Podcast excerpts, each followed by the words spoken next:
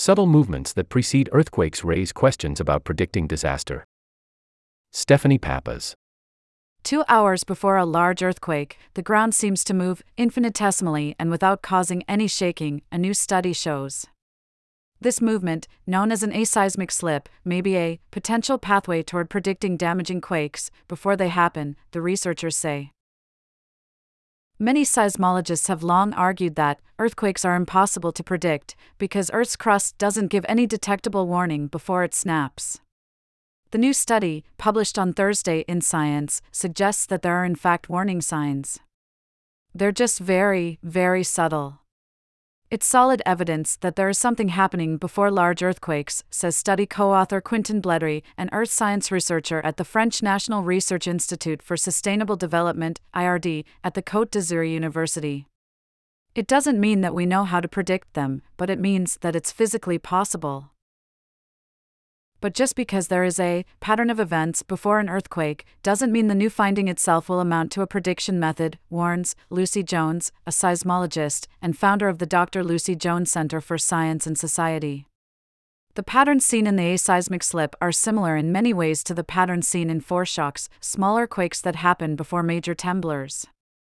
Seismologists once hoped they could use foreshocks to predict big earthquakes, says Jones, who is not involved in the current study but that hasn't happened.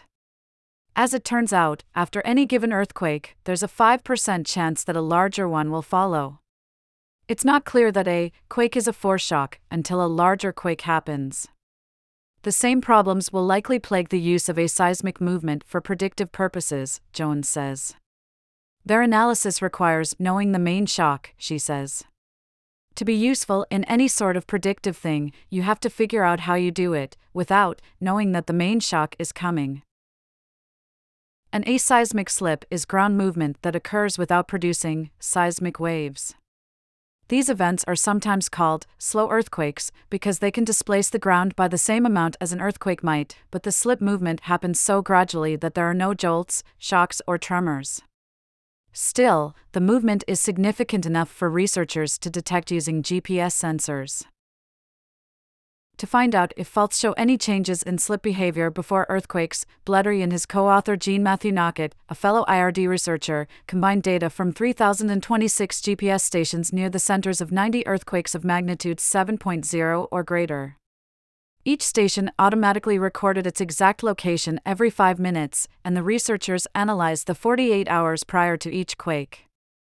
They looked at the amount and direction of displacement for each station and tried to detect any patterns in the signals. For the first 46 hours of the 48 hour period before each quake, they saw no patterns. But in the last two hours, they saw an exponential acceleration in the horizontal movement of the sensors. This last data point is twice as large as the maximum of the first 46 hours, Bletery says, so it's very unlikely that it just happens by chance. To confirm the signal was specific to earthquakes, the researchers used the same method on 100,000 random 48 hour periods that did not precede a quake. They saw increases in the final hours in only 0.03% of the samples, providing a rough estimate of the likelihood that this pattern would occur randomly. The average amount of energy released in slow slip was similar to that caused by a magnitude 6.3 earthquake, even though there was no shaking. The exact distance of ground movement that occurs in a magnitude 6.3 quake can vary, and the researchers couldn't calculate these measurements, only the energy released by the motion. It seems that before a fault breaks and causes an earthquake, Bletery says, there is a slow slide of crust against crust that acts as a precursor but the slide pattern is subtle, and the current analysis required more than 3,000 widely distributed sensors to uncover it. To detect these silent changes at a single location on a single fault would require sensors at least 100 times more sensitive than what is available today, Bletery says. Even then, such a feat is likely impossible, Jones says the researchers discovered the slow slip by summing up all the data across separate stations and using the timing of the main shock as the benchmark event. The exponential growth patterns seen across stations make sense, she says, because when you start with the moment of a big earthquake, there's a high probability that something interesting might be happening within the few minutes before or after it, just as foreshocks and aftershocks are most likely to occur very close in time to the main quake. This probability trails off exponentially as you get further away in time from the event, whether you're going forward or backward. This pattern holds while analyzing many earthquakes at once, because for each quake, you've chosen to start looking in the moment when things are at their most interesting, but that doesn't mean a single quake in a particular location will be heralded by an exponential increase in silent slip, Jones says. It doesn't give you a precursory, predictive ability because it's a statement of how you've summed it rather than what's going on at a particular earthquake, she adds.